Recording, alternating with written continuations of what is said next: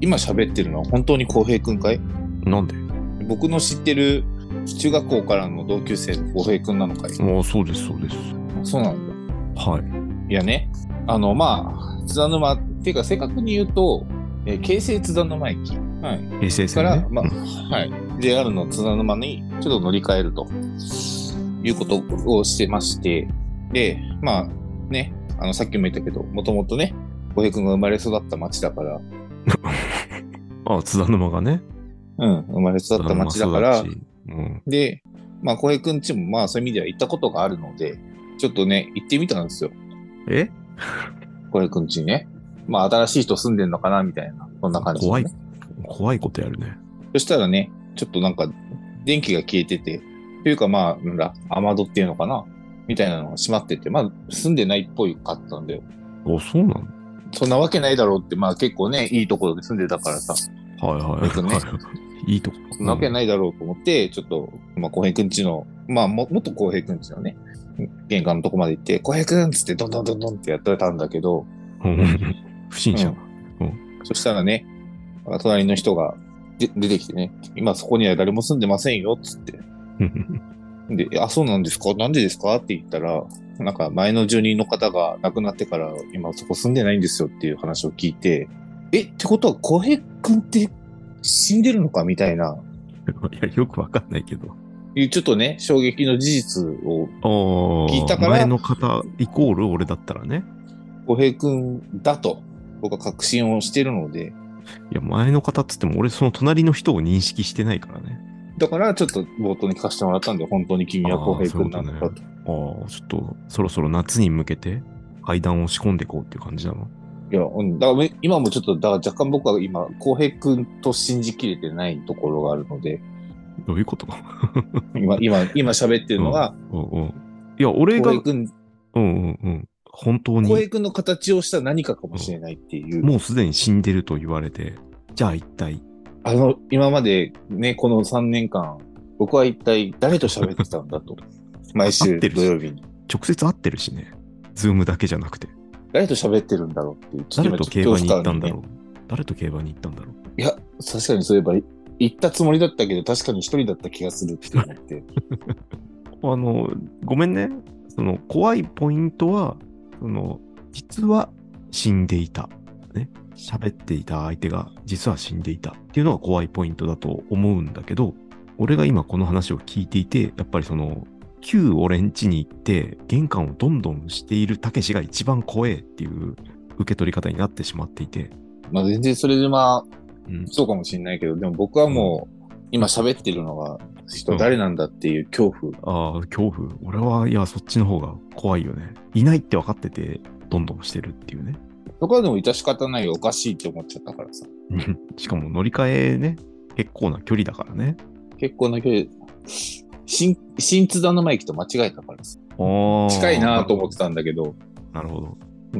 なんだ、京成なんだこの、この、この電、電この会社なんだって思ってしまった。浩平君は生きてるってことでいいのかなあ僕は生きて、今週もくだらないニュースをせっせと集めてるんですけど、そうなんだ。生きるって何え 生きてるって何逆に死んでるともなんだっていう話になるけど、うん、生きるとは何だろうね。うん、それは思うね。あの、そういうの、そういうの得意じゃん。いや、そういうの得意だよ。俺はほら、今週もほら、タイタニック号をさ、ああれね。沈没したタイタニック号をね、観光するっつってさ、探検なのかなあれはどっちかっていうと、ツアーだよね。潜水艦ツアーがあったわけじゃん。あったね。大富豪を乗せてさ、それが行方不明だっつうからね。うん。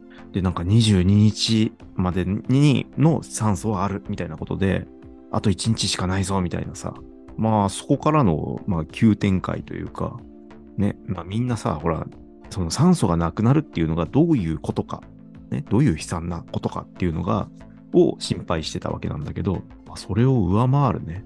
なんかすごい一瞬にして、くしゃっと潰れてたっぽいね。海というんですかはい。まあ、水圧にね。水圧に耐えられず、もう一瞬にしてこう、なんて言うんでしょう。潰れてしまうっていう。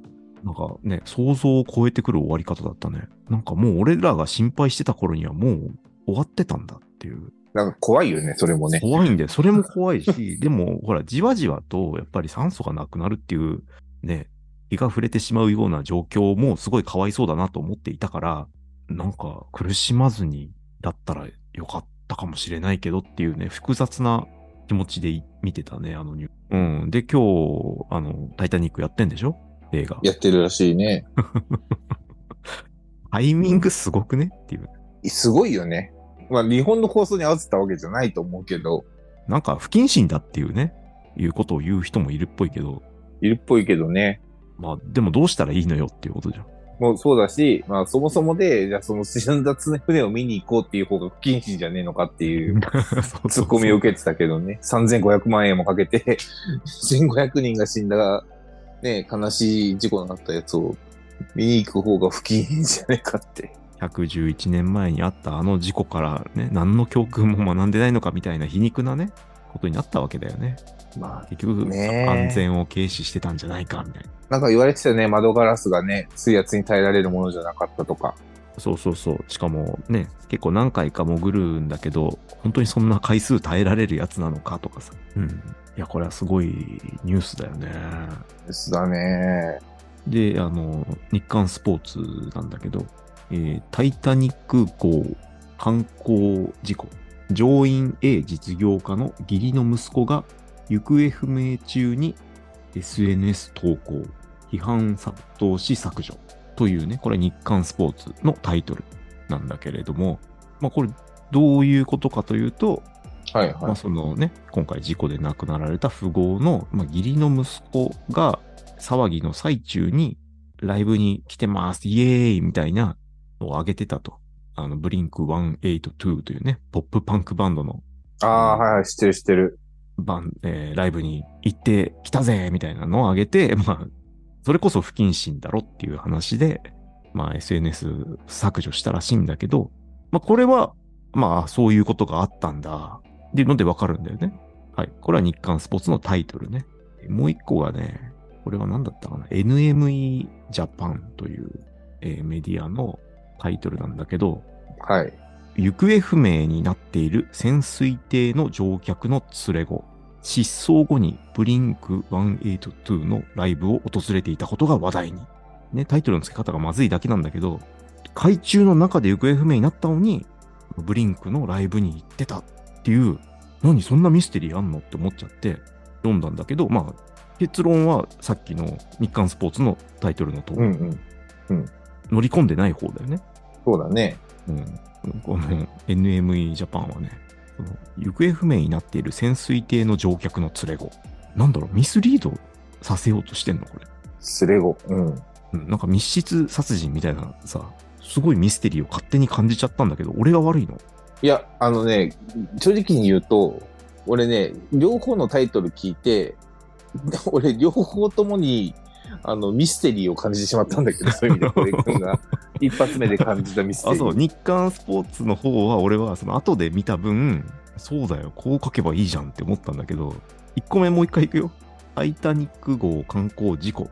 病院 A 実業家の義理の息子が行方不明中に SNS 投稿。いや、こっちもやっぱおかしいな。おかしいでしょだって、義理の息子が行方不明中じゃん。行方その不書か明れ方中だってなんだよっていう。うん、行方不明中ののっていうの、ちゃんと、どっちが行方不明なのかがはっきりしないんだよ。てか、どっちそものダ文メだった章からすると、うん義理の息子が行方不明なんだよ。そうそうそう。だからやっぱり、やっぱり義理の息子が行方不明になってて、ブリンクのライブに行ってんだよね。言ってんだよ。あどっちもダメだ。うん、日刊スポーツの方は、その義理の息子がタイタニック号の潜水艦ツアーに乗ってんだよ。文章的には。うん。校舎の方も、失踪中だっけ校舎の方のタイトルもう一回言って。行方不明になっている潜水艇の乗客の連れ子。失踪後にブリンク182のライブを訪れていたことが話題に。あ、そうそう。だから失踪後にあ現れてんだよね。 だから ブリンクさんのライブにね。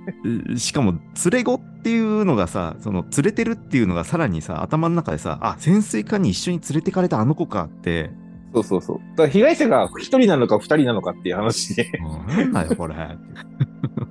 言ってたはずの義理の息子がライブに現れたっていうミステリーが両方とも起きてそるうんだだよ。よねだから俺の頭の中では、あ、あやっぱりどっかに座礁してるだけで、その息子はそこから脱出して、まあ、なんでブリンクのライブにすぐ行けるのかわかんないけど、脳天気すぎるだろ、生おきてんだ前。なってつって、みんな騒いでんだから、ちゃんと報告しろよっていう話になるんだけど。うんもしくは、その、本当にその、その後また連絡が取れなくなるぐらいのミステリーなのかなとかさ、うん。勝手に思っちゃったね。とか、そう、行方不明のはずなのに、そんな SNS 投稿がされて、ミステリーみたいな感じにも撮ったんだよ。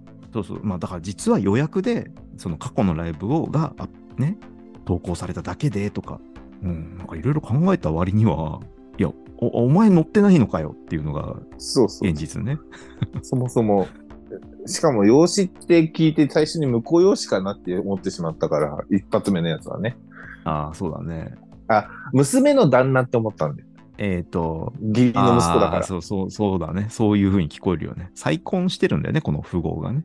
ってことなんだね。ていうか、まあ、そんなん、結構、どうでもいいじゃん。あの それ後かどうかは。子供でいいじゃん。 うん。なんでしょうね、このニュース。血のつながらない息子とか書いてくれればまだいいけどさ、やっぱ、あの、義理の息子って言われると、ああ、いや、娘さんの旦那さんなのかなって思っちゃうよってね。なるよね。その、 おと、あの、義父って書いてお父さんと呼ばせてるみたいなね。そうそうそう。とか、連れ子って書かれると、実業家の子の子供なのかなとも思うしな。んかいろいろ難しいし、この情報いらないし、うん、こんな騒ぎの中でライブ行ってんのかよっていうのが、まあ、主題だよね。まあ、しかもブリンク、好きなんでしょ。あの人たち、すげえバックストリートボーイズをバカにするバンド だよね。見たことあるプロモーションビデオがある中、そのバックストリートボーイズの、あの、ね、あのミュージックビデオをパロってバカにしたやつと、あと全裸でと、 あ、全裸の全裸でやつあるね。ひたすら街の中を走り回るっていう、あったあった。 もうそ頭おかしい人たちだなっていう